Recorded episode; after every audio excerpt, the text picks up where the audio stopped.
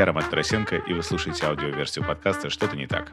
Тема сегодняшнего выпуска – бирюзовые организации.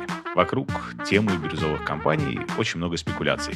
Кто-то говорит, что это вообще полнейшая чушь, и как могут работать компании без начальников, без планов продаж, без строгого дресс-кода. Кто-то, наоборот, говорит, что только за этим будущее. В общем, во всем этом мы разбирались. Разбирались вместе с Сергеем Бехтеревым, управляющим партнером консалтинговой компании «Правила игры» и сооснователем сообщества «Бизнес со смыслом». Это очень длинное, полезное интервью. Я знаю, что у вас точно будут иногда возникать внутренние вопросы, о чем идет речь, что такое спиральная динамика. Но, поверьте, мы ответим на все эти вопросы. Так что слушайте. Привет! Это «Что-то не так». И сегодня мы поговорим о бирюзовых компаниях. Этот термин, благодаря Герману Грефу, в России стал очень популярен. Но при этом часто, конечно, говорят, что бирюзовые компании, да ну, какая-то ерунда, подходящая только для айтишников, куда нам это вообще не заходит и ничего не понадобится. Но мы с Сергеем Бехтеревым сегодня поговорим, как сделать свою компанию бирюзовой и с чего стоит начать каждому собственнику, когда он об этом задумывается. И вообще, откуда пошло это название бирюзовой организации? Сергей, привет. Привет. Сегодня мы поговорим о бирюзовых организациях. И э, это стала тема очень модной, очень хайповой. Но никто до конца не понимает, что это вообще такое. То есть, потому что все понимают, что это что-то крутое, где нет начальника, где полная свобода, и ты можешь так расслабиться и все начать э, работать без э, макияжа, дресс-кода, сидя с собакой. И все себе представляют это именно так. Но вообще откуда пошли бирюзовые организации, прежде чем мы начнем все мифы развенчивать? Ну, официально не пошли э, и стали такими популярными после публикации книги Фредерика Лало «Открывая организации будущего», где он, собственно говоря, ввел э, термин бирюзовой организации, хотя на самом деле э, по спиральной динамике это организации больше желто-зеленого уровня, это шестой-седьмой уровень. Я поплыл. Вот да. сейчас со слов спиральная динамика, да. всем такие все такие сложно, выключаем. Не надо, надо теперь чуть подробнее, что такое спиральная динамика и вообще кто добавил цвета в, в мир бизнеса. Спиральная динамика — это достаточно древняя теория, которая началась еще с Абрахама Маслоу, ну его-то все знают, э, его пирамида Конечно. потребностей. Так вот, его ученик провел исследование, изобрел теорию менеджентных уровней, а уже ученик Клэра Грейса, который был учеником Абрахама Маслоу, Дон Бек изобрел спиральную динамику, которую я в свое время учился и сертифицировался. Дон Бек э, ссылается на их исследования, но он в начале своей книги, э, точнее не Дон Бек, а Фредерик Лалу в своей книге, он как раз описывает, что типа есть шесть уровней развития систем управления, шесть уровней развития э, картин мира, э, вот, но не все плохие, а вот седьмой уровень бирюзовой, бирюзовой компании хорошие. Вот. И э, с тех пор за эти пять лет появилось огромное количество мифов о бирюзовых организациях, и в основном они все негативные. Вот, потому что люди почему-то не видят сути, а видят только, только бирюзовую пену, я бы так назвал, хайп, да. Ну, люди путают бардак с, действительно со свободой творчества. А, ты упомянул спиральную определенную динамику, и все-таки хочется чуть в эту тему коснуться. Слушай, а что это вообще такое? То есть получается, что есть определенная цикличность э, в, ну, исходя из названия, да, цикличность да. и развитие в, во всех системах. В человеке, в природе, в менеджменте, в бизнесе. Я правильно понимаю? Она называется спиральной, а, потому что а, один из ее принципов гласит, что ты, ну, картина мира человека, она развивается эволюционно. И а, между этими уровнями есть определенные такие скажем так, критические точки, проходя через которые, это называется, э, можно, мы ее любим называть точка квантового скачка, когда ты переходишь на следующий уровень. У тебя кардинально меняется картина мира. Спиральная динамика, она очень хорошо подходит э, для объяснения всего, что связано с человеком. То есть как трансформируются э, ценности семьи, личности, ну и организации. Мы ее применяем в бизнесе, это, конечно же, для организации, хотя и для объяснения того, что происходит в обществе. Эта теория просто очень-очень практична. Вот. Я могу рассказать кратко про про, эти уровни. Если вот совсем кратко, хотя обычно привык об этом рассказывать в течение трех дней на наших тренингах, да, а, если совсем кратко, то первый уровень — это уровень инстинктов, э, на котором человек, ну, по сути, он совершенно себя не осознает, и он, по сути, полностью руководствует своими инстинктами. Ну, в основном инстинкт выживания и сексуальный инстинкт. Два основных инстинкта, которые лежат в основе. На втором уровне это племенной уровень формируется племя, которое позволяет э, выживать и заботиться о нашем потомстве, и, потому что без племени никак не, не взрастить детей. На третьем уровне появляется иерархия, и появляется вожак племени, который самый сильный. Он берет на себя функцию выживания племени. Например, э, на второй стадии племя не способно выгонять паразитов, да, и именно поэтому племя гибнет. Вот на третьей стадии племя уже может выгонять паразитов, потому что вождь берет на себя такую э, важную функцию. Да? Если ты халявишь, то он тебя просто увольняет из племени. Когда-то, 10 тысяч лет назад, это означало верную смерть. Вот. И эти программы, они в соответствии с принципом спиральной динамики, они у нас до сих пор действуют. И вот самый сильный, он стоит в иерархии. Вот. На четвертом уровне, а, соответственно, появляются уже некие правила. Они, э, один из принципов спиральной динамики заключается в том, что а, ты переходишь на следующий уровень только тогда, когда наелся как следует темной стороны предыдущего уровня. То есть у каждого уровня есть некая дуальность. Это реальность, она дуальная, и у каждого уровня есть э, светлая и темная сторона. Вот. У красного, например, светлая сторона — это то, что э, вся власть сильному, кто сильнее, тот и прав, соответственно. Если ты сильный, то у тебя все в этом мире. Ну, а слабая сторона заключается в том, что если у тебя племя очень большое, и таких вот вождей становится много, то они начинают разрывать просто эти силы и начинают воевать друг с другом. И эту ситуацию мы часто встречаем в организациях. А, одна из типовых ситуаций — это когда одно подразделение а, безразлично к проблемам другого подразделения. Говорит, это не наша проблема. Хотя корабль тонет, да, в корабле пробоина, это как бы наш общий корабль, но одно подразделение даже радуется неудачам другого подразделения. Говорит, вот там маркетологи обосрались, условно говоря, да, да. И, это, и это нонсенс, когда одно подразделение ставит свои интересы выше интересов организации. Это иррациональное поведение, но люди, которые находятся в, этой, ну, вот, в захвате этой картины мира, они находятся вот на этом, на красном уровне. И в этом плане для, для э, в организации это, ну, для, для людей, которые находятся в организации такой картины мира, это нормально. И вот следующий уровень, собственно синий уровень, это четвертый уровень, на котором формируются правила. Если на красном уровне а, лидер критически не подчиняется никаким правилам, и он ненавидит правила, он презирает правила, потому что правила для слабаков.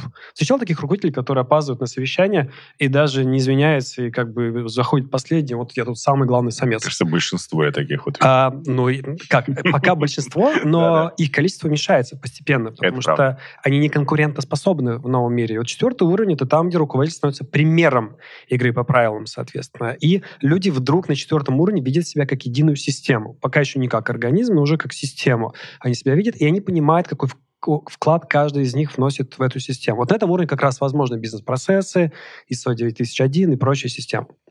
Темная сторона этого уровня, угадай что?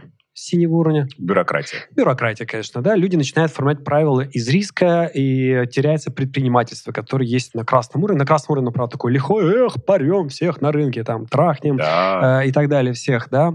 А, так вот. Э, следующий... Я сейчас сижу, просто извини, да, что да, я тебя перебиваю, да, я просто да. сразу думаю, конечно, про нашу страну и понимаю, а, что мы пока ну... на красном основательно. Ты сам сказал про опоздание. Я тут сразу вспомнил все кейсы про опоздание. Но мы вне политики, поэтому не будем обсуждать обсуждать а, эту тему я подробно. очень люблю свою страну, вот, очень люблю. Вижу в ней большие возможности, и, э, как ни странно, среди вот этой темной красной энергии возрастают прекрасные желто-бирюзовые цветы, которые это прям правда. придут с восхищению, да, это и все правда. больше и больше в рамках нашего сообщества бизнес со смыслом. Оранжевый уровень, он основывается на темной стороне синего. Как только мы наелись этой бюрократии, вдруг какой-то момент кто-то стоит и говорит, так, проще просить прощения, чем разрешения. И начинает действовать. Это оранжевая культура успеха, на которой а, появляются цели, появляется стратегия, появляется разрешение нарушать правила. Пожалуйста, нарушай правила, но, а, во-первых, побеждай, да? А во-вторых, даже если ты не победил, приди и расскажи, как ты нарушил правила, и расскажи о своем опыте. Это очень сильно отличается от красного нарушения, потому что красное нарушение безлимитное, и красное нарушение — это танец на граблях, любимый русский танец, да, когда мы да, одни и те же грабли поступаем, да. да. На оранжевом мы, э, соответственно, но на грабли... танец, это же не, не, не, не удар какой-то, танец, танец, да, но... мы танцуем на а, Такой, да.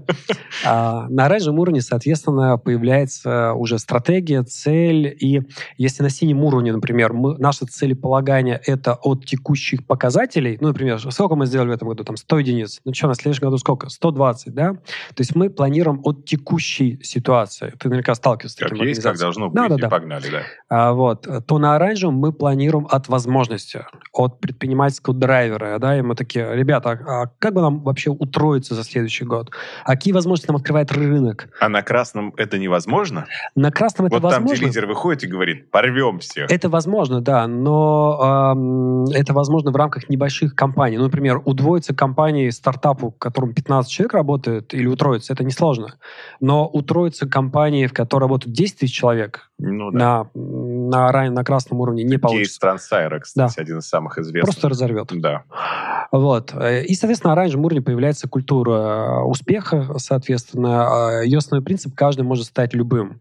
И вот на этом уровне очень эм, э, много кейсов компаний, когда человек, пришедший на стартовую должность, через пять лет становится вице-президентом, а то и президентом, возглавляет бизнес-подразделение и так далее. Это, по сути, современная капиталистическая система. Ну, либо родственник чей-то. Да. А родственник – это как раз э, фиолетово-красный уровень. Это второй, третий уровень, да, потому что э, э, там как раз племенные отношения важнее бизнес-результата. Вот. Да, он не, не, не продает, но зато он там племянник э, того-то, того-то. Это как раз вот начальная система, племенная система, клановая система. Все заканчивается на оранжевом или есть что-то дальше? А, ну вот если говорить про классический бизнес, э, ну, допустим, если компания вышла на IPO и так далее, то заканчивается все на оранжевом уровне. Дальше вырасти нельзя, потому что дальше заканчивается рациональный мир и начинается мир, который я называю надо рациональный. То есть там уже человек от познания внешнего мира переходит к изучению внутреннего мира. И здесь возникает э, вопрос, а для чего э, мы живем? Да? И на следующий уровень, шестой уровень, его по-разному называют, культура согласия, культура э, справедливости. Э, э, и это шестой уровень, э, он, э, у него цвет зеленый, и это уровень, на котором э, для человека вдруг приходит осознание, что самые главные вещи в этой жизни — это не вещи. А это такие чувства, как любовь, счастье, смысл, а, служение чему-то гораздо большему, чем ты сам являешься. И на этом уровне, ну, внутри человека открываются там достаточно мощные такие энергии, когда он начинает э, испытывать там счастье, любовь, радость по умолчанию, да. Именно на этом уровне там появляется медита- медитация как инструмент, потому что на оранжевом уровне медитация работать не будет, человек он слишком находится в интеллектуальном захвате. Mm-hmm. Тут просыпается сердце у человека. Как правило, это, естественно, просыпается после оранжевого кризиса. Как ты догадался, в чем заключается оранжевый кризис, на твой взгляд, пятого уровня? Кризис оранжевого уровня. Кризис. Я, я бы сказал, э, я бы начал медитировать, понимаешь? Я по последний а, а. год я интенсивно медитирую. А. Кризис предназначения и движения дальше. Там на каком-то этапе становится непонятно, что куда дальше. То не понять кризис развития, не знаю как. То есть, когда ты исчерпываешь, наверное, какую-то даже не исчерпываешь сверхцель, ты к ней по-прежнему двигаешься, но тебе надоедает, что ли? Не знаю, не могу объяснить. А, но она заключается в том, что а, материальные цели, достижение материальной цели больше не драйвят. не драйвят совершенно. То есть ты добиваешься какой-то новой материальной цели, а счастья нету. И тут начинаешь искать счастье, и оказывается, что счастье не снаружи, оно не в последнем айфоне, не, там, не в последней тачке там Бентли, оказывается, что счастье внутри. Да? И э, здесь люди, соответственно, начинают уже прибегать к разным духовным практикам. Ну, в бизнесе это обычно заканчивается тем, что люди формируют предназначение компании, миссию, начинают управлять идеологией компании, э, отвечают на вопрос, какую пользу мы приносим миру, и здесь компания, вот если компания занимается mm-hmm. этим уровнем, конечно, здесь нужен очень сильный лидер-визионер, который ну, да. способен, э, управну, идеолог мы его называем, да, а, объединитель, который способен дать сотрудникам смысл жизни. Это достаточно высокий уровень, потому что на оранжевом уровне мы даем возможность сотрудникам заработать много бабла и профессионально реализоваться. Это, кстати, тоже здорово, да, потому что до оранжевого уровня и этого нету. А, а вот на зеленом мы уже даем людям а, смысл жизни, и это в каком-то смысле, в светлом смысле напоминает некую секту, да, а, но секту в светлом смысле, потому что это делается явно, это делается ради понятных целей, и, допустим, ну, как пример таких компаний, где есть вот эта зеленая энергия, это все компании, которые преследуют эволюционную цель цель. И как раз вот это понятие, это первое из трех понятий, которых написал Фредерик Лалу в своей книге. Ну, вот пример для меня один из самых зажигающих эволюционных целей, это, допустим, вкусвилл, а, у которых есть явная эволюционная цель, это эм, дать эм, клиентам доступ к натуральным, натуральным составом, и честным да. продуктам. И до них, до, 2000, до 2009 года, когда блин, там на рынке э, во всех сетях продавался, э, продавались калории. Есть такой основатель э, известных магазинов, да, я не буду их называть, но он прям в явном виде говорил, моему клиенту нужны калории, и я ему продаю калории, да. И я до сих пор прихожу в сеть этих магазинов, я не могу там ничего купить, потому что я, я, не, я, я не скотина, я не хочу есть комбикорм, я не хочу есть калории, я хочу, есть, я хочу наслаждаться едой. Ну, в отношении да. калорийности сейчас в целом все пересматривать. Слушай, а, а, прежде чем двигаться дальше, ты упомянул, я просто хочу еще раз это зафиксировать. Я правильно понимаю, что а, оранжевые а, по спиральной динамике и бирюзовые, то, что было названо в книге, а, а это одно и то же, да? Нет, нет, нет. Нет? Uh, давай, да расскажу. Бирюзовые — это, uh, как их назвал Лалу, по спиральной ага. динамике это желтый цвет, это седьмой уровень. Седьмой Еще уровень, дальше. да, э, дальше как раз, он идет за зеленым. За зеленым уровнем. Дело в том, что люди, которые уходят в эту духовность, в надрациональность на шестом уровне, они могут на темной стороне, вот уже уровень тоже есть светлая и темная сторона, они могут на темной стороне эм, забыть про материальный мир. Ну, да. изве, печально известный кейс у Уралсиба, он у всех на слуху, когда основатель там улетел в Нирвану и забил на все материальные вещи, и бизнес там стоимостью 6 миллиардов долларов да. превратился в бизнес, который в итоге, по-моему, продали за 20 миллионов долларов, что ли. Ну, там, какие-то, да. Там что-то очень странное произошло. И это как раз темная сторона зеленая. Так вот, на седьмом уровне, а, соответственно, происходит очень интересная вещь. Это интегральный уровень. На этом уровне а, исчезает вот эта дуальность, разделение на хорошее и плохое, и все предыдущие уровни интегрируются интегрируются в один. Потому что все уровни до шестого, они сражаются друг с другом. То есть зеленый сражается с оранжевым, оранжевый не понимает зеленого, оранжевый на темной стороне не понимает синего, синий не понимает оранжевого, красный не понимает их все и так далее. И в этом плане они постоянно находятся в некой борьбе постоянно, то есть они не интегрированы. Mm-hmm.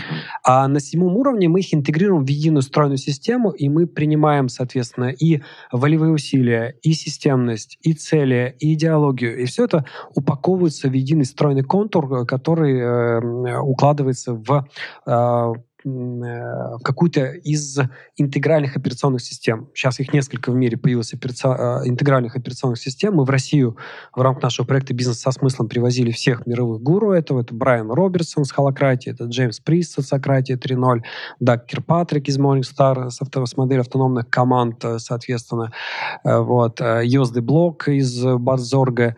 Эм, и эм, это все разные операционные системы, но они все построены по очень интересным принципам седьмого уровня.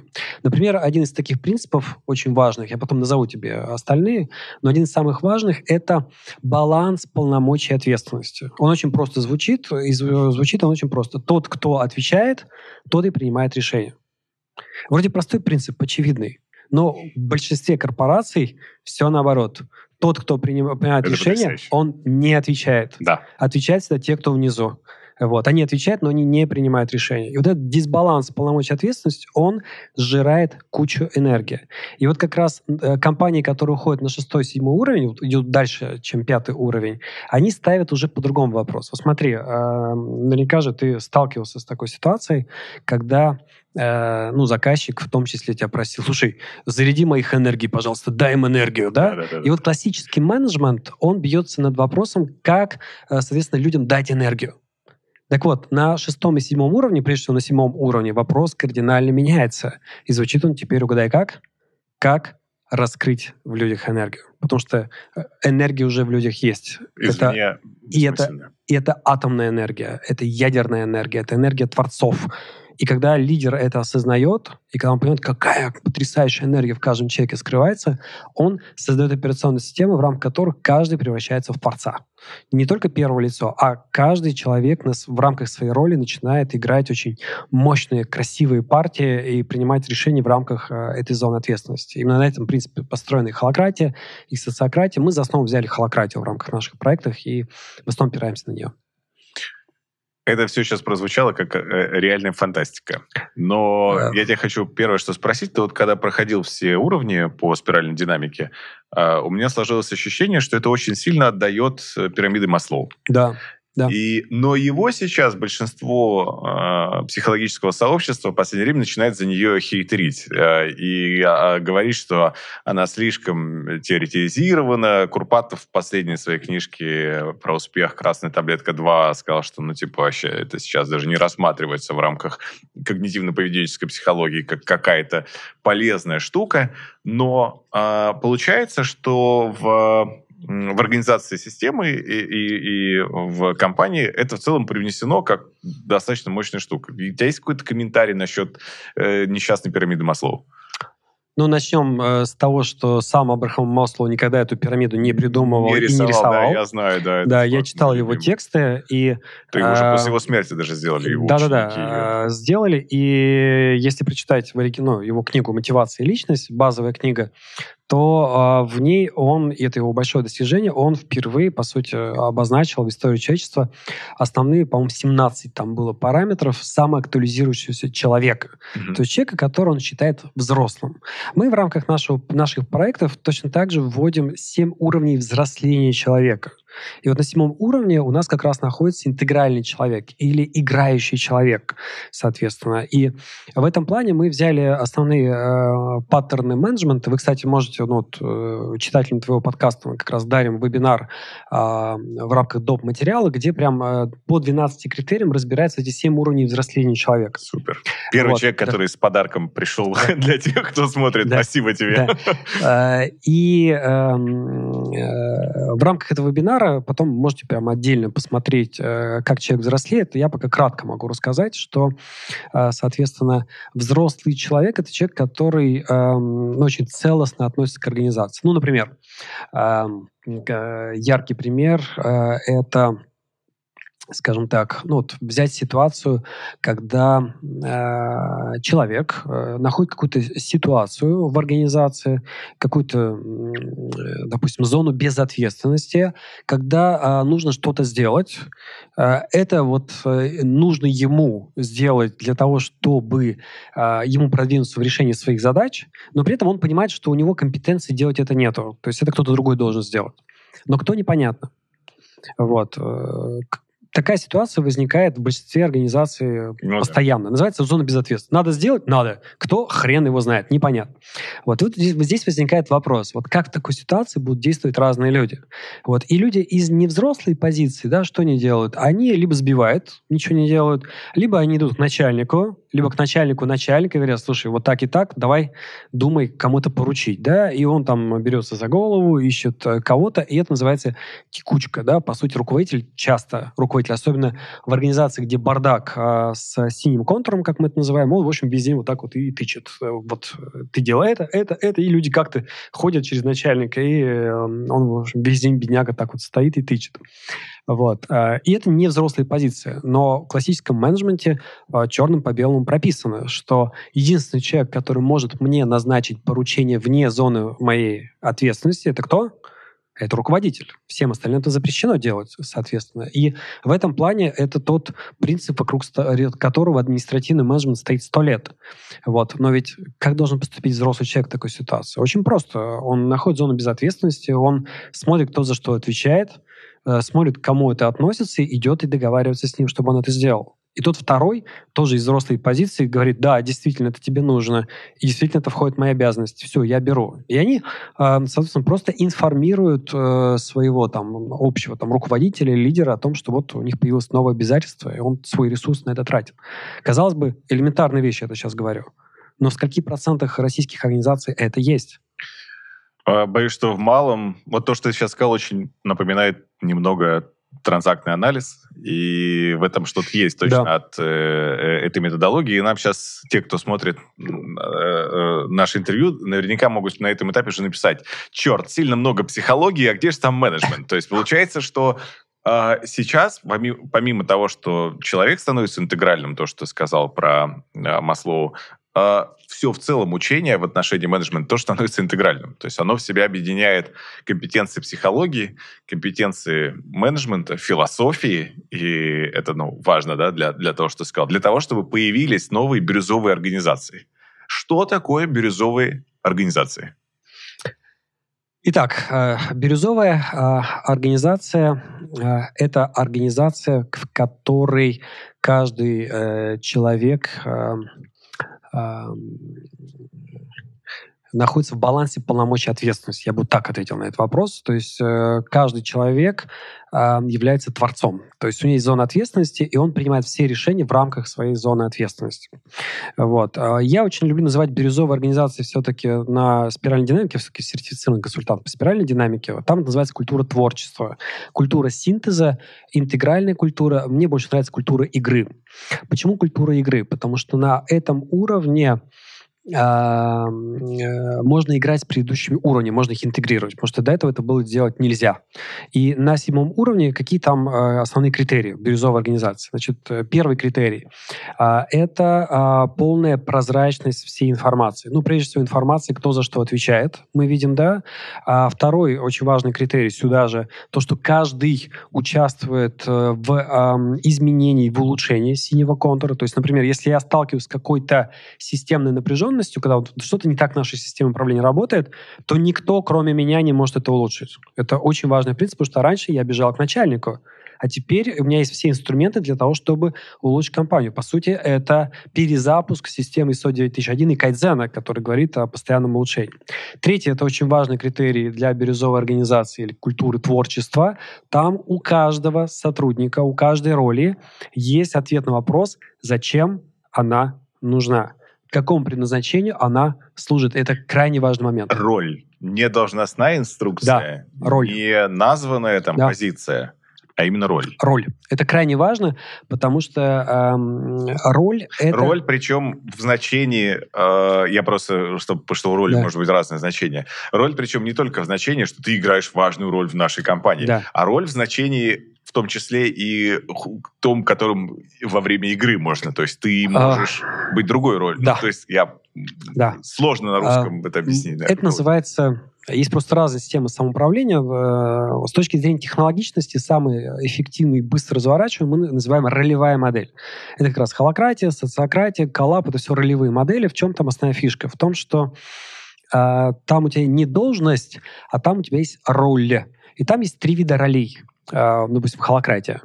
А, первая роль – это роль, э, э, давай начнем с конца, операционная роль – это роль творца, то есть человек, который создает ценность для внутреннего и внешнего клиента. Это крайне важный принцип, потому что, э, по сути, если ты создаешь для кого-то ценность, и ты как творец проявляешь, например, эта роль может быть начиная с базовых, привычных нам менеджера, юриста, человек, который отбирает людей, там проводит интервьюер, эм, тренер внутренний, например, маркетолог. То есть это люди, творцы, да?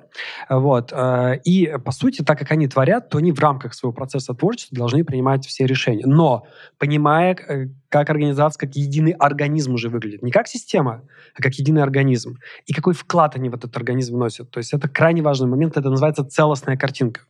И э, в такой организации каждый человек, вот каждая клеточка понимает э, весь организм, mm. видит весь организм, видит свои взаимосвязи со всем организмом и выстраивает свою работу, чтобы максимально служить всему организму и при этом оставаясь автономным. Это потрясающий э, такой момент, потому что по этому принципу построена, допустим, наша нервная система. Каждый нейрон в головном мозге, он и автономен, и связан со, со всеми, причем с сотнями тысяч дендритов. Система аксонов, да. Да. И вот в этом плане э, по этому же принципу начинается строить организация. И уже появляются очень мощные первые кейсы. Один из самых восхитительных для меня, это самое крупное внедрение холократии в мире, это банк «Точка», вот, которым мы в обязательном порядке стажируем всех наших клиентов. Они там проходят стажировку, чтобы показать, как это круто изнутри. Потому что, когда ты заходишь в офис «Точки», ты видишь э, сотни людей, у которых горят глаза и сердца и это чувствуется. И это все благодаря тому, что э, энергия в них освобождается благодаря этой операционной системе. Но я, впрочем, отвлекся. Значит, э... Первая роль — творец. Да, первая Еще. роль это твор, творцы. Угу. Вторая роль это литлинки кругов. Эм, это как бы начальники, но эти начальники не ставят поручений. Они не устанавливают регламентов. Все, что они делают, они могут обозначать теншены, и их основная задача — это помогать ролям творить. То есть они, по сути, такие лидеры-помощники, которые как раз это очень важная функция, которая появляется на вот, шестом-седьмом уровне. Если на пятом уровне лидер он заставлял людей, то здесь лидер помогает людям раскрыться. Это совершенно другая роль, совершенно другие компетенции. Ну и третья роль — это выборные роли, которые каждый круг может выбрать. Это роль фасилитатора и секретаря, который проводит по специальной технологии встречи. И это роль официальных представителей круга, которые как раз устанавливают между кругами и ролями вот эти вот как раз связи, нейронные связи в виде обязательств, соответственно, и они э, отвечают за то, чтобы эскалировать напряженность из, изнутри круга на все остальные круги, э, круги в том числе вышестоящие. Я тебя прервал в отношении вот ролей, ты сказал важную штуку. Что еще является критерием бирюзовой да. организации? Роли? А, это, а, как я уже сказал, прозрачность всей информации. То есть mm-hmm. вся информация открыта а, о зонах ответственности, о метриках, о целях компании. Зарплаты открытые? Зарплаты, как правило, так получается, что они сами собой открываются. Но они открываются, это не цель. То есть это не цель, это следствие открытости. А, причем, допустим, в Штатах мы изучали, мы, я несколько раз ездил в Штаты на несколько недель, чтобы изучать их пример. В Штатах, например, закрыто. Все зарплаты закрыты, потому что там не принято в организации их открывать. И с этой точки зрения это никого ну, не волнует. То есть зарплаты это не является прям критическим таким моментом. Хотя вот в России российские кейсы, там, например, там, ну, во или там открытые, открытые зарплаты, например, да. э, Wall Energy, они открыты и так далее. То есть э, это является просто следствием того, что организация развивается. Ну, точно так же, как мой тоже любимый пример, э, изменение питания в человеке. Вот когда, когда человек переходит, например, с мясной пищи на вегетарианскую, с вегетарианской на сыроедческую, вот благодаря чему это проходит? Э, вот, это же благодаря тому, что человек просто развивается каким-то образом, да, э, работает над собой личностно, и организм просто переключается на то, что организм теперь для того, чтобы держать энергию на определенном уровне, нужна другая пища. Вот тут примерно то же самое, да, то есть люди открывают зарплаты не потому, что у них такая цель, а потому, что это как-то само собой происходит, происходит, произошло, и ничего не, и при этом ну, ничего плохого не происходит, только, э, только польза от этого. То есть они даже не замечают. То все кейсы, которые мы изучали, где э, зарплаты открыты, и люди их видят, а это все происходило эволюционно. Просто раз в какой-то момент открыли, о, нормально, да, поехали. А, прозрачность, роли, что еще? Эволюционная цель, как я уже сказал. То есть это, Что такое эволюционная цель? Это ответ на вопрос, зачем да, ты нужен. А, ты как есть, роль, да, ты как... Она есть и у роли, и у роли, и, и у компании. У компании. То есть она есть у всего. То есть она есть у компании. Ну, например, в точке э, основная эволюционная цель, что мы э, э, помогаем предпринимателям решить все их проблемы с банковским обслуживанием. Да? То есть мы помогаем предпринимателям творить и снимаем с них все вопросы в области финансов, да, в области счета, в области там всяких разных вопросов и так далее. То есть они, по сути, э, в их картине мира, они работают с предпринимателями в одной команде для того, чтобы предприниматели... И все, что творят предприниматели, в этом есть их вклад. А чем это от миссии отличается? Вот. Ну, по сути, это близкие вещи, это одно и то же. А понимании. почему тогда эволюционная приставка? А, но это ввел а, термин Фредерик Лалу «эволюционная цель», то есть это то, куда мы идем. То есть, э, на мой взгляд, это одно и то же. Mm. То есть я тут не вижу какого-то особого вклада Фредерика Лалу, то есть эволюционная цель — это э, то, чему мы служим. Вот просто она должна быть такой с некой, э, с некой долей осмысленности, что мы действительно выбрали осознанно вот служить этой цели. А, мне кажется при этом, что Лалу писал, э, среди прочего, что эволюционная цель, она даже выше, чем сама организация. Да, ну, значит, выше. Значимее, не знаю, то есть как правильно сказать, то есть ее, она важнее, чем сама организация. А, ну, на этом уровне а, вообще не ставится вопрос или-или, то есть или эволюционная цель, или организация. И организация, и эволюционная цель, и то, и другое. Здесь, ну, сравнивать э, одно другим я бы не стал. Окей. Так, эволюционная цель. Да. Что дальше? А, следующий очень такой э, критерий это, как бы это сказать так, ну я бы еще раз его повторил, это э, освобождение энергии в людях. То есть на этом уровне мы уже не даем энергию людям, как раньше, менеджер задавал энергию, там, я командир, там, сейчас вас всех замотивирую, э, там, сотрудники прям, э, я на своей практике много встречал такой, когда сотрудник жалуется на, на руководителя. Что не устраивает руководителя? Вот, сука, не мотивирует меня. Вот, я к нему прихожу, замотивируй меня такой, я, меня кто замотивировал, да? То есть считается, что руководитель должен выполнять эти функции. Так вот, эм, э, здесь, на этом уровне, классические пять функций менеджмента, они вдруг растворяются в осознанности. То есть планирование, оказывается, люди способны сами спланировать. Делегирование, оказывается, люди способны сами распределить задачи. Э, соответственно, координацию, оказывается, что люди при условии прозрачности и доступности информации сами очень хорошо координируются. Контроль э, растворяется, и растворяется очень важная его такая негативная сторона — это проверка. То есть кого надо проверять? Проверять нужно те, кто не во взрослой позиции, тот, кто разгильдяй. Но если люди взрослые, если они служат своему предназначению, им не нужно проверять. Все, что нужно делать, это их поддерживать, соответственно, помогать им раскрываться еще сильнее. И вот пятая функция, как раз мотивация, она тоже растворяется на седьмом уровне. Вот эти пять классических функций, которые мы все учили э, в этих, которые до сих пор да, написаны да, да, в каждом везде. учебнике менеджмента, да они вдруг на седьмом уровне исчезают, и оказывается все иначе. То есть если на пятом уровне э, на этом все стоит, это наше все, сейчас вот пять уровней, на седьмом уровне они вдруг исчезают, и мы такие, вау, и мы освобождаемся от этого. И это невероятно круто. Получается, из того, что ты сказал, это не все критерии, но да. сделаем минутное отступление, да. что ты не можешь взять на работу к себе в организацию человека, который априори не занимает взрослую позицию, который инфантилен, а сейчас нас многие смотрят, HR, и такие, да у меня одни инфантильные ублюдки какие-то, я не знаю, где их набрала. Они не то что, они зубы почистить без мамы не могут. А, и вот на, нас начнут сейчас критиковать и говорить, что где же взять таких осознанных, целостных, взрослых ребят, если в ВУЗе их, опять же, учили по пяти функциям менеджмента? А, здесь как бы две точки я э, позиции обозначу. Первое, то, что э, вот этот взрослый человек есть в каждом из нас. То есть в каждом из нас все, есть все вот эти семь уровней, про которые я сейчас рассказал. То есть, но э, не в каждом из нас э, целесообразно его развивать до доминирующей позиции, да, то есть чтобы он становился доминирующим. И с этой точки зрения, конечно же, есть вопросы к тому, как отбирать людей. А, ну, точка, например, как поступает. Они просто берут людей 21, 22, 23 года. То есть, когда они еще полностью не надели на себя вот эти взрослые несчастные маски, вот, и когда их еще можно успеть встроить в свою культуру. И они, соответственно, берут таких людей и помещают их настолько мощный рассол культуры взрослости, что они за год, за два, а то и быстрее они становятся такими прям хрустящими огурчиками точки и э, адаптируются. С возрастом это сложнее, но э, в любом возрасте можно, в общем-то, э, идти развиваться по спирали. Это называется личностный рост. Mm-hmm. То есть есть профессиональный рост, как ты знаешь, да, в рамках ну, да. hard skill of ice, личностный. Вот личностный рост, он лучше всего управляется спиральной динамикой. То есть когда ты, условно говоря, меняешь свою картину мировоззрений, меняешь свою картину ценностей.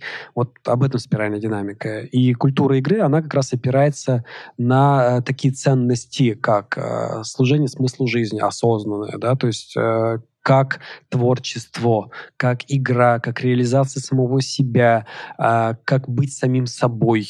Помнишь, как в Дельфах еще две с половиной тысячи лет назад, это же игра-то она не новая, да, а, висела надпись «Познай самого себя». Да, и тот же Иисус э, говорил, что Царствие Божие находится внутри вас, да, ищите да обрящите. В этом плане игра, она очень давно ведется. И, э, и спиральная динамика, и бирюзовая организация — это просто очень мощный современный фреймворк, который вот в это время, именно сейчас, открывается для того, чтобы уже не отдельные личности переходили на седьмой уровень э, в состояние, ну, не побоюсь этого слова, гения, да, а целые организации могли. То есть организации гениев, э, если взять э, книгу, даже целая книга из корпорации гениев, да. да, и сейчас, по сути, вопрос стоит очень просто. Если вы играете на конкурентном рынке, на сервисном рынке, на рынке услуг, соответственно, на рынке, где нужно быстро меняться, вы либо создадите корпорацию гениев и выживете, либо вас через пять лет там не будет. То есть еще на сырьевом рынке ну, еще да. какое-то время есть. Но даже там даже там, ну, хорошо, через 10 лет уже нельзя будет, потому что продукты все смешиваются, сервисная составляющая, составляющая увеличивается, IT-составляющая увеличивается, и даже, казалось бы, на нефтяном рынке появляются какие-то совершенно сумасшедшие гибридные продукты, которые выметают нахрен всех э, тех, кто не хочет меняться и до сих пор продолжает качать нефть. Ну да, мы видели недавно сравнение стоимости Netflix и да. Роснефти. А, это слово про, про гениальности. А, что есть еще важного из критериев из того, что ты перечислил? Есть ли еще что-то, что точно вот сразу же можно выявить как важный критерий бирюзовой организации? А, ну, ключевые, которые в голову пришли, э, я перечислил. Остальные можно, опять же, из э, вебинара. Mm-hmm. Давайте еще один вебинар Эм, мы добавим комплект. Вот был вебинар про взрослость, и вебинар еще будет про мифы о бирюзовых компаниях. Как раз мы перечислили основные мифы про бирюзовые компании, что это бардак, соответственно, что это бирюзовая пена, и показали, как э, рассказали в этом вебинаре, как на самом деле все обстоит. Просто это просто эволюционный, интегральный, естественный уровень развития системы управления, но уже в рамках организации, который очень-очень логически выводится из темных сторон оранжевого и зеленого уровня, соответственно, о которых мы до этого говорили. Если перенести все прям совсем в простую прикладную плоскость. Я предприниматель. Да. Давай представим просто картину, что я среднестатистический российский предприниматель и э, не слежу за всеми там новыми фишками, которые появляются, но есть у меня желание попробовать свою организацию как-то переформатировать. И уже формулировка такая, которую очень часто как раз говорят владельцы бизнеса, переформатировать, и то есть изначально это идет именно так. Потому что э, средний возраст э, российского собственника бизнеса, ну, это в среднем 45 лет, давай так брать, вот такую срединную позицию, э, с горизонтом там от 35 до 55, то есть это вот такая вот, наверное, там, кривая идет. Э, вот как мне начать, с чего начать, для того, чтобы начать вот эту бирюзовую перестройку? Uh, ну, самый главный вопрос, на который нужно ответить, uh, это... Только не говоришь, uh, начинать с себя. Ответить, задать самому себе вопрос, а нахрена мне это нужно? Потому что это нужно не всем, прям далеко не всем. Ну, вот это, кстати, будем, Будем откровенны, я буду откровенен, что я каждый год езжу по миру, раз в полгода я организую тур, и мы в рамках нашего сообщества «Бизнес со смыслом» едем в какую-нибудь страну изучать там бирюзовую организацию. Последний была как раз в Китае перед этими всеми событиями. Мы успели в ноябре прошлого года как раз вот прям вот... Э, говорят, с ноября все и началось. Вот, вот все да, по миру растащит. С декабря все началось, да. А мы в ноябре были. И мы э, в ноябре, соответственно, изучали их опыт, потому что в Китае э, на национальном уровне просто Брайан Робинсон и Джеймс Прист сейчас большую часть времени проводят в Китае. А, они там очень много проводят различных Китайцы, Китайцы полностью красные ребята. Они не красные. Они давно уже не красные, они давно уже оранжевые. Миф про китайцев. Они уже давно оранжевые, и это нация, которая уже давным-давно нас обогнала. Прям и они перестраиваются вот. в бирюзовые компании. А, они перестраиваются а, в бирюзовые компании, потому что Китай — это очень мощная культура, и идея смысла, зачем мы что-то делаем — эта идея для них, она, да, для них она... она очень глубокая, да. потому что это ребята с очень глубокой культурой и буддизма, и конфуцианства, и даосизма, и прочих замечательных э, тоже моделей, которые там ведут на седьмой уровень. И э, там, например, мы изучали компанию Хайер э, с оборотом 30 миллиардов э, да. долларов, которая э, полностью изменила свою структуру, и теперь Хайер состоит из общей инфраструктуры в виде 30 заводов, а, которые являются общими ресурсами для 5000 независимых компаний. То есть все маркетинговые и производство, и продающие функции на себя забрали 5000 независимых компаний. То есть взаимодействие с внешним миром, с клиентами происходит только через эти компании. Э, их возглавляют э, предприниматели либо независимые, либо в которых есть капитал э, компании Хайер, ну, какие-то большой капитал. А, там есть компании, среди них очень много миллиардные, которые, соответственно, полностью автономны. То есть не полностью автономны, и они в рамках блокчейн-платформы, которую написала компания Хайер, барьер, который построен на смарт-контрактах, взаимодействует вот в рамках вот этого огромного информационного пространства. И все это выглядит как такая огромная нейронная сеть, в которой... Я сейчас буду да, плакать просто, потому что то, что ты рассказываешь, звучит как абсолютная фантастика какая-то. Но эта хрень растет на 30% в год. Я с оборотом верю. 30 миллиардов. Я верю, но это звучит как абсолютная фантастика. И вот ты сказал, первая штука, ну, первая суперважная, да, это э, понимание, зачем тебе это нужно. Да. Если а... каждый сейчас скажет, я тоже хочу расти на 30% в год. А, ну, э, э, скажем так, холократия и все эти остальные системы, они не подойдут при такой мотивации то здесь какая должна быть мотивация? Э, первое, вот когда люди переходят на этот уровень, они э, замучились держать компанию своей энергии, тащить своей энергии, потому что на райжем уровне ты один хрен тащишь э, компанию своей энергии. Ты должен ставить цели, должен их мотивировать, ты должен быть самым главным комбатом и так далее. То есть вот, вот ты, да, и без тебя все равно компания не будет развиваться. Она, конечно, на оранжевом уровне, она без тебя будет э, э, работать, выполнять свои операционные функции, то есть она какое-то время, причем это может быть несколько несколько лет она не будет спадать по операционным показателям, но она не перестанет развиваться на оранжевом уровне. И обычно компании на этом, в общем-то, останавливаются. И вот э, в этом плане, э, если лидер понимает, что он устал заставлять этих сук работать, да, с одной стороны. А с другой стороны, э, если он прям хочет на уровне сердца, на уровне чувств создать совершенно другую компанию, компанию творцов, то есть компанию, в которой каждый человек сможет реализовать предназначение своей жизни. Я mm-hmm. высокую планку сейчас беру, я понимаю, что это очень небольшое количество людей. Это очень высокоуровневая игра, которая возможна в этой реальности, но играет в нее лучшие. То есть в нее не получится сыграть, если у тебя цель, ну, заработать себе еще э, на один дом в Подмосковье или на дом в Марбелье и далее. Если у тебя такие цели есть, я их очень принимаю. И я там э, этих целей уважаю.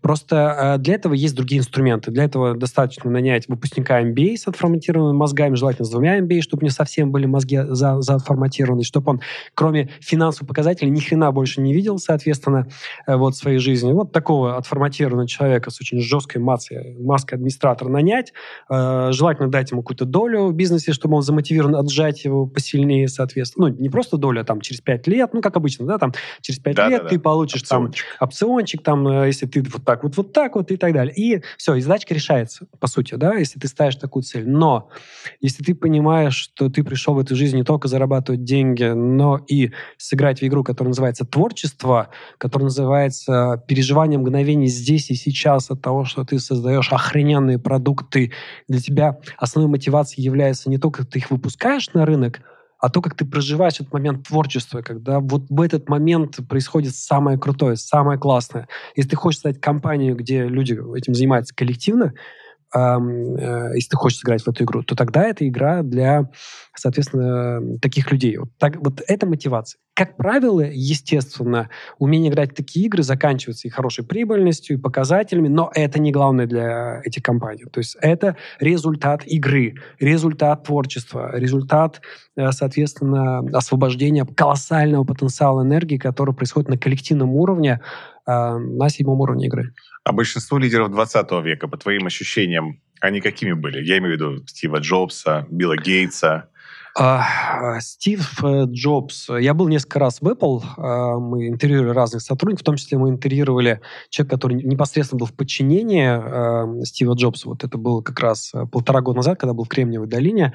Вот не буду называть его имя, но он прям был в подчинении его. Он в 2012 году с большим там, опционом уволился оттуда. Там сейчас он супер э, долларовый мульти, мульти там, сотен миллионер и так далее. И вот он сказал интересную вещь, что после того, как Стив Джобс ушел, а, компания идет, на, по сути, на э, заслугах, которые да, Стив да. Джобс сделал. То есть она не, ни одного прорывного продукта, Это и он правда. не видит, э, за счет чего компания будет конкурентна в будущем. То есть она не видит прорывных продуктов, и самое главное, он не видит, за счет чего компания э, их создаст. Да? Потому что сейчас, э, как он нам сказал, э, поэтому я не говорю его, как его зовут, сказал, что там внутри несколько кланов, которые жесточайше грызутся друг с другом, и их никто ну, не интегрирует, соответственно. Эти ребята едут вот на э, вот этих сентябрьских презентациях, едут на этом бренде, но в будущем, ну, в этом плане ну, компания не ждет ничего хорошего, как он считает, да, потому что нету такого лидера. Внутреннее а, ощущение именно такое же, кстати. Да, но сам Стив Джобс, это, конечно же, был очень мощный лидер э, оранжевого уровня, но при этом с э, очень мощным элементом игры, то есть, э, естественно, такие лидеры, которые такие, такие продукты запускают, э, идеологом, конечно же, он, э, у него много было от культуры игры, много. Хотя доминанты, конечно, на мой взгляд, это оранжевый доминант, э, предпринимательская доминанта. А тебе не кажется, что в России тоже есть большое количество интересных лидеров, которые в целом э, очень дуально существуют? То есть они на работе они вот такие оранжевые, которые действительно всем выдают показатели, мотивируют и все устраивают. При этом, когда уходят с работы, у них есть большая часть, связанная с вопросом, запросом про предназначение, про духовность, но которую они ни в коей мере не опускают а, к себе на работу. Ну, в лучшем случае кто-то там увидит, что, что он делает. Медитирует, в, секретарь, да, так, в расписание должна медитацию написать, что все это увидели. Да это же стыдно, что они узнают, что я медитирую. Лучше напиши, что я к проститутке поехал. Честнее выглядит и звучит для очень многих руководителей. То есть хотя бы не позорно, потому что там, где медитируют, опасно. Um, это это мне, такая ремарка. Мне, да, да, я просто не помню, на какой вопрос нужно отвечать. А, естественно... Э, что это... боятся российские руководители показать свой запрос ну вот, э, на существование, перенести его на работу, как и сотрудники. Многие, мне кажется, тоже этого немножко боятся, что как это, черт, я покажу, что... Ну, хорошо, черт с ним, давай еще закину. Я не хотел об этом говорить, э, вот, но еще один критерий бирюзовой компании, так называемой культуры творчества, это такой метафизический, э, метафизический э, такое определение, оно до сих пор ведутся э, споры в околонаучных и эзотерических кругах, что это такое на самом деле. Это такое понятие, как целостность. Вот. вот с точки зрения того кейса, который ты привел сейчас, целостность — это когда ты являешься самим собой везде. И на работе, и на улице, и в семье ты это ты. То есть тебе не нужно э, притворяться. Ну, притворяться на самом деле это э, не так страшно, если ты делаешь осознанно, да. То есть если ты выбрал, что там, условно говоря, я работаю в условном, условном Омск, Газпром, пища, газмяс, да, например, и у меня там должность, э, э, допустим, вице-президента, я хорошо зарабатываю, и я принял решение, что эту жизнь я вот иду на пенсии там, а вот э, все, что у меня вне этой жизни, это вот я там, условно говоря, бирюзовый, там, не знаю. Я, кстати, знаю таких реально ребят. Я тоже знаю, да. Но э, если ты это осознанно принял, такую драматургию своей жизни, э, вот, то в целом как-то можно допыхтеть да, до конца. Но, как правило, люди э, осознанно такую не принимают, потому что э, тут же возникает вопрос изнутри. Кое-кто нас спрашивает изнутри, кто бы это мог быть. А ты вообще счастлив? Ты вообще переживаешь момент здесь сейчас? Ты кайфуешь каждое мгновение своей жизни? И когда ты э, говоришь нет, да, то тут начинаются всякие интересные вещи происходить.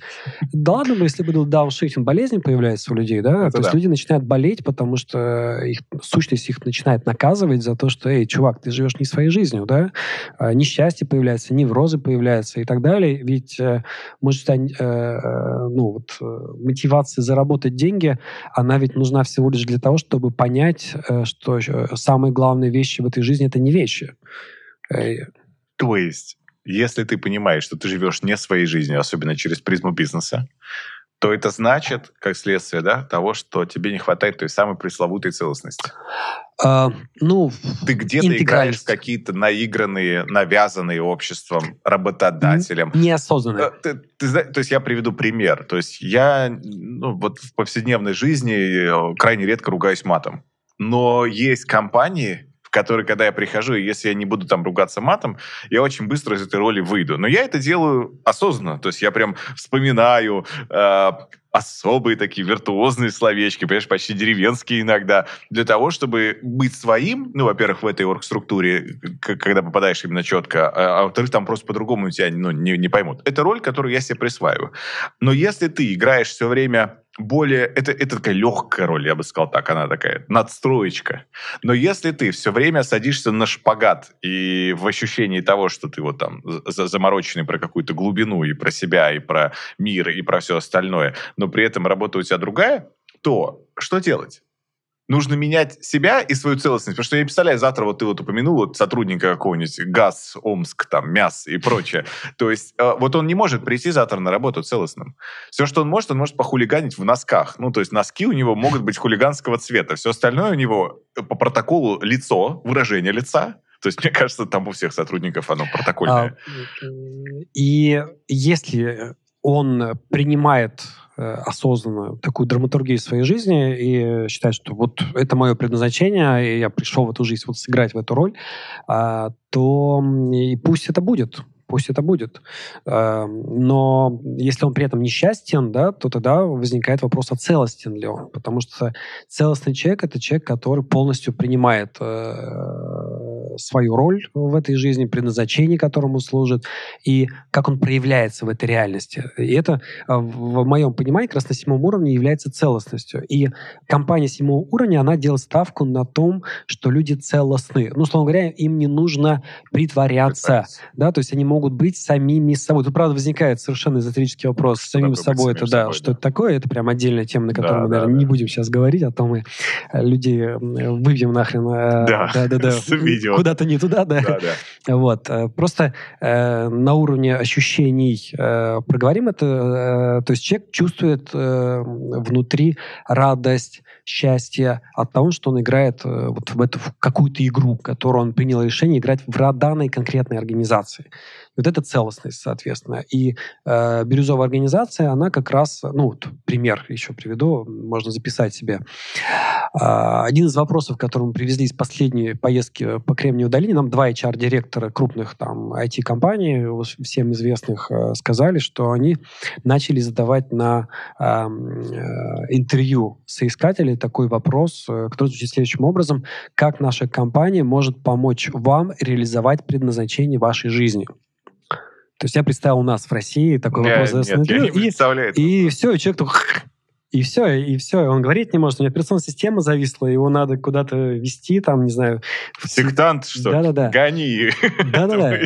Да, и хотя сам по себе вопрос лично для меня... Мощный очень мощный. Он про осознанность, он про то вообще ты кто, да, ты чему служишь в этой жизни, ты в какую игру пришел сыграть в эту жизнь. И он невероятно мощный, но вот там они начинают такие вопросы задавать. У нас в России пока, конечно же, рановато. Я забыл, кстати, что за популярный опросник есть у HR э, в Америке, когда, среди прочего, задают э, вопрос, есть ли у вас друг внутри э, компании.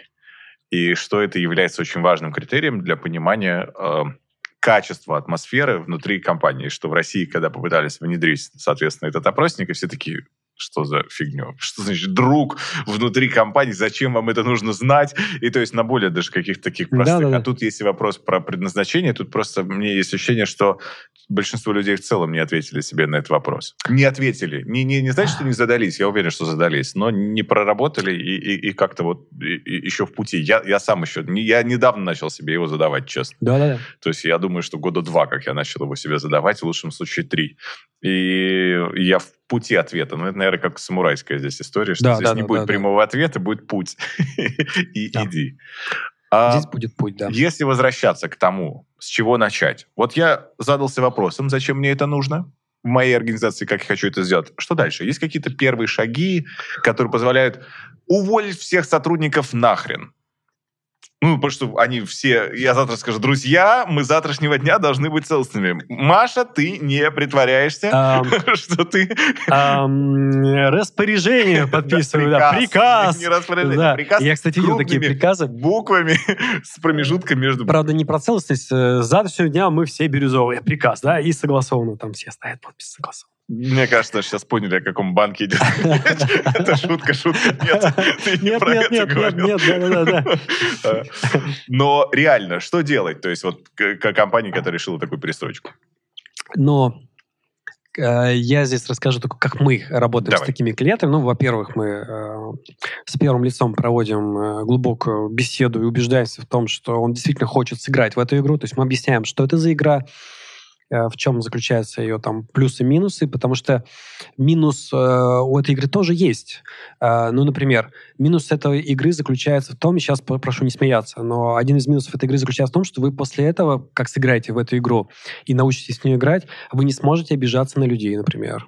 Э, вы не сможете злиться на людей.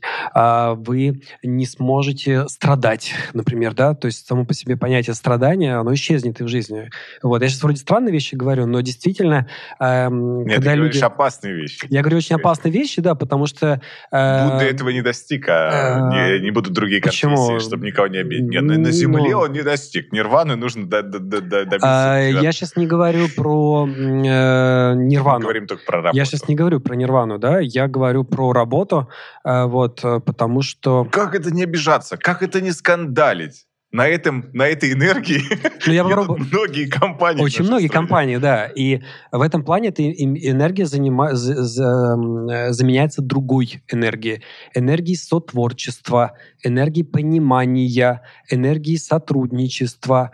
Эм, э, ну, вот, например, один из принципов, которым мы учим на начальном этапе, у наших клиентов много принципов спиральной динамики. Вот это очень важный принцип, я про него всегда большой акцент делаю, что не бывает злых людей. То есть э, все люди в момент совершения любого поступка руководствуются добрыми намерениями. И об этом говорил еще Иешуа э, в «Мастере Маргарите». Да? То есть все люди добрые. Просто у людей разная картина мира, которая по-разному объясняет им, что такое добро и зло. Это и если мы это понимаем, если мы этот принцип прям проживаем, то мы начинаем э, не обижаться на поступок, а мы задаемся вопросом, а какая картина мира у моего коллеги, который позволяет им говорить, что вот это хорошо, а это плохо. Вот. И учитывая, что мы в начале всех наших проектов проводим глубокий трехдневный тренинг по спиральной динамике и учим людей вот этой интегральной картины мира, в которой они, собственно говоря, э, начинают видеть предыдущие шесть уровней, соответственно, это то, с чего начинаем любой проект. То есть мы перед тем, как э, настраивать самоуправление, культуру седьмого уровня, мы сначала объясняем, как устроена игра. А спиральная динамика — это лучшая модель, которая объясняет, как вообще игра устроена, в которой мы играем. Ты вот сейчас сказал, и у меня такая метафора родилась, что получается такой переход из... Эм, ну, раньше компания выглядела возможно, таким образом, что все сотрудники в ней, они были плоские. И то есть ты видел, как такие напечатанные картинки, которые при входе там с улыбкой, с рукой стоят, такие вот как картины э, э, на картоне напечатанные, что мы зачастую, находясь внутри компании, видим сотрудников только с одной стороны очень плоскими и очень функциональными. Мы не видим объемности человека, и, соответственно, мы не можем его добавить в свой мозг полноценно, чтобы понять, что им вообще там движет. А вы, получается, что как раз насосом, хочется сказать, надуваете, показываете человека и его во всей стороне, и для того, чтобы его начать поместить его к себе, ты работаешь с коллегой, чтобы поместить его в мозг себе, начать его воспринимать не как функцию Наташа, которая делает договор, а чуть-чуть более того, и, и рассматривать, что у тебя меняется абсолютно ландшафт орг-структуры как таковой и, и людей в ней. И то есть ты, у меня я поплыл, короче, все. Я потому что это очень сложно то, что ты сейчас сказал. Ну, не используя визуализацию, действительно сложно об этом рассказать. Мы очень много используем визуализацию, а, ну, показать, как э, как трансформируется понимание организации. Ну, например, а, если попросить э, там взять обычную компанию, э, посадить там топ-менеджеров, дать им листочек А4, ручку и сказать, слушай, вот представь, тебе пришел там заместитель и говорит, а он только что вот пришел на работу, заместитель, он пока ничего не знает, и говорит, слушай, объясни, пожалуйста, мне, а как устроена организация? Вот что вы ему нарисуете за пять минут? И люди рисуют, они всегда рисуют оргструктуру. В 99% случаев они рисуют оргструктуру, где наверху главный. И если наверху главный, то кто за, за все отвечает? Вот он и отвечает. А люди себя уже в рамках этой картины мира, они, у них картины мира, они воспринимаются как подчиненные не как творцы, как подчиненные. И это у них в голове. Это на уровне картины мира. И, естественно, с этим можно работать, потому что в рамках модели самоуправления мы видим организацию не как иерархию, мы видим ее как организм. Что такое организм? Вот он наш организм. Вот есть сердце. Сердце ведь, оно автономно. У него своя нейронная сеть. А сердце, если Бьется его достать... мозга. А, сердце, если достать э, из организма, поместить специальный раствор, оно несколько недель будет биться и принимать все решения вне организма. Это автономная полностью штука. Она сама принимает все решения, как и кишечник. при этом, как и кишечник, как и почки, как и мозг, э, как и глаза, это все автономные сущности. Наш организм — это структура холонов, которые одновременно автономны и одновременно совсем связаны. Так почему бы нам не построить организацию, в которой каждый человек будет мыслить себя как одновременно автономную сущность, который э, четко понимает свою зону ответственности, четко понимает, как он связан со всей организацией, как в рамках нейронной сети. Почему не построить организацию как нейронную сеть? И мы этим как раз занимаемся, и холократия, и социократия не позволяют... Потому что страшно. А, Потому что сознание пытается все время контролировать э, тело, так же, как э, не контролирует, но пытается. То есть, как человек, если начнет думать о дыхании, то оно тут же сбивается. То есть, так мы не думаем о нем. И, но ты когда подумал об этом, или подумал о э, частоте ударов, там, или почувствовал какой-нибудь э, кишечник, взять и прям пристально почувствовать. Но нам страшно все время отказаться от того, что мы чем-то не управляем. Не принять организм как систему, не принять свою корпорацию как систему, которая состоит из самостоятельно существующих э, э, вот, частей а mm-hmm. это, наверное, у человека может быть. Я могу заблуждаться, но мне кажется, это заложено немножко даже природой. От обезьян идет, да, то есть и что мы рискуем потерять. Как ты знаешь, мой любимый эксперимент, что обезьяны, э, макаки резус, они готовы отказаться от еды в пользу того, чтобы рассмотреть фотографию вожака. То есть им кладут еду и фотографию вожака, и они залипают на фото вожака. И даже будучи голодными, они не, не, хват, не хватаются на еду, потому что им важно его рассмотреть. И то есть э, у нас, мне кажется, очень много заложено чего-то на ДНК. Может быть, не очень хорошего, но, но генетически заложено. И в том числе это страх потерять... Я вот думаю, вот с чем бы я боролся в первую очередь, если при желании перейти у себя, у самого, в бирюзовую организацию? Со страхом того, что я что-то меньше начинаю контролировать. Я не чувствую контроля. Не, не фактически, фактически, может быть, все на прежнем уровне, но я не чувствую какого-то контроля. Не чувствую именно на уровне старой доброй чуйки бизнесменов из 90-х, хоть я и не оттуда, но... Чуйка это никуда не девается. Контроль просто трансформируется. А, контроль трансформируется прозрачностью. Вот представь. Э, это поражает вообще. Сколько Что у тебя, прозрачность? Сколько у тебя человек в организации? Это, я, видишь, у меня не предметно, потому что у меня очень все просто в организации. Да. Потому что у меня работают мои в основном студенты, которых я преподавал, и с которыми мы изначально сформировали как раз классическую бирюзовую организацию с стопроцентным доверием, с полной прозрачностью, полным пониманием. И то есть я там вот как раз занял такую именно позицию. И от этого я очень сильно кайфую. А, но я представляю, что если ты начинаешь, вот владелец завода какого-нибудь, да, то есть он не знает там 99% своих сотрудников, и в целом представить, что завтра они на производстве, а я химик по первообразованию, мне это сложно представить, начнут химичить, а, ну, во-первых, не начнут, потому что один из принципов любой самоуправляемой системы – это э, не навреди, то есть не принести, не нанеси вреда. То есть смотри, э, это один из распространенных мифов про самоуправление э, и вообще бирюзу, что там нету правил.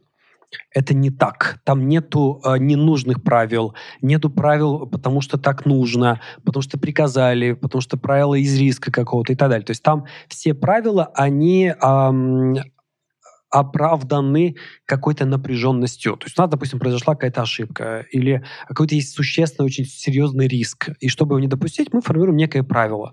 И э, в холократии, например, есть специальный э, такой алгоритм принятия правил так, чтобы люди не просто правила приняли, но так, чтобы они э, сделали его своим. Есть же один очень важный принцип, очень важный принцип. Звучит он следующим образом. Каждому будет дано по вере его. И, или не я. А, ну ладно, да, не я. А, а, и очень, очень важный принцип, потому что Например, я сейчас не буду говорить про холократию, я расскажу про тупую, достаточно простую вещь, ISO 9001. Вроде простая вещь. Не видел ни в одной организации я... работающую систему. В том-то и дело, но она есть. У и... всех висят сертификаты на стенах. Да, да, но она есть, но ее никто не видел. Как ты думаешь, вот этот сертификат и вообще те мероприятия, которые делаются из ISO 9000, они дают энергию людям или забирают? Нет, забирают полностью. Они забирают полностью всю энергию. Она... Твою мать, опять готовится. Я помню, когда да, да. вуз наш переходил, когда я еще в ВУЗе преподавал, э, переходил на систему ISO 9001, и у нас была система управления качеством. И создали отдельное подразделение, сокращенная система управления качеством называлась «Сука». Ну, то есть по акрониму первых букв. А, и, соответственно, все говорили, что это? Это сука. То есть, и все сразу же присвоили, и, и хотя бы за счет э, юмора не отнимало. Прости меня, мой муж родной, и рассказывай секреты. И с этой точки зрения, представляешь, в этом подразделении работали люди, которые за, за как думаешь, они были счастливы в этой жизни? Нет. Нет. Я видел. Они, они получают зарплату, и при этом они тратят Не понимают, за что. свою богом данную жизнь, они тратят на хрень, на полную хрень, они вредят. По сути, они вредят, еще и за это деньги получают. С точки зрения любой эзотерической модели, кармы там и так далее, ничего хорошего их не ждет, да, и уже в этой жизни. И с этой точки зрения эм, это не холократия, это всего лишь 609 тысяч Прекраснейший важнейшая вещь, потому что я очень люблю ISO 9001, я готов подписаться под каждым из восьми принципов ISO 9001, а, потому что она построена на принципах деминга.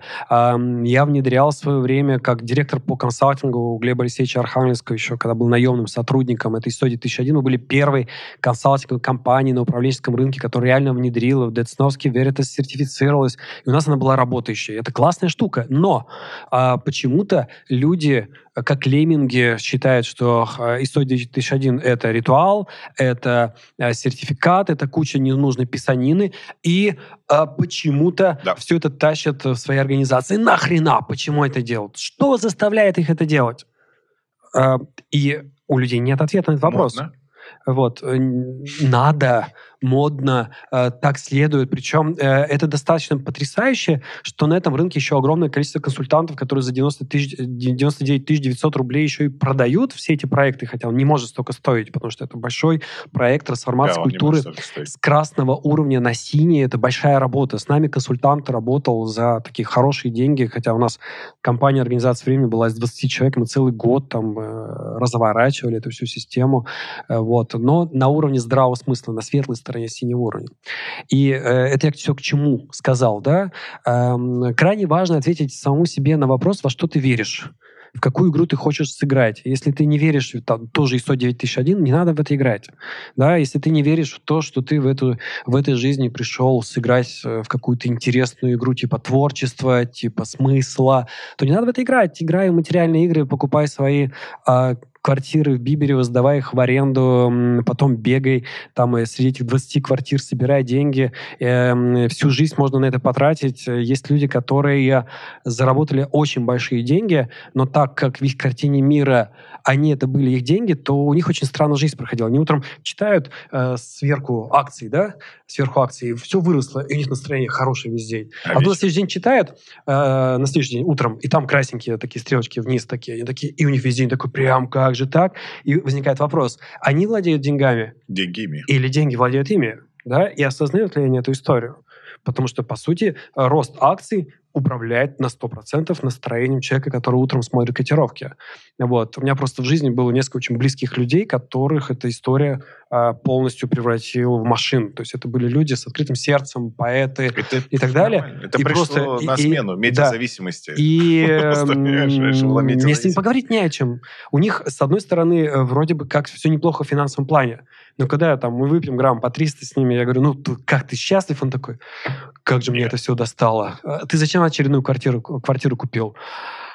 Не спрашивай меня, пожалуйста, об этом. Я не знаю, что ответить на этот вопрос, да? Но он идет и покупает ее, да, и это, конечно же, э, я бы не назвал это трагедией, я бы назвал это драматургией жизненной, потому что человек накапливает вот эту темную сторону, да, они в какой-то момент их прорвет, возможно, в этой жизни или в следующей, но тем не менее э, у нас сейчас вот сейчас появляется уникальная возможность. Ее не было никогда, этой возможности, за всю историю человечества, соз- создать организации гениев. Если раньше до этого уровня доходили люди, мы теперь можем создавать организации, которые создают гениев. Вот. И я хочу этой возможностью воспользоваться.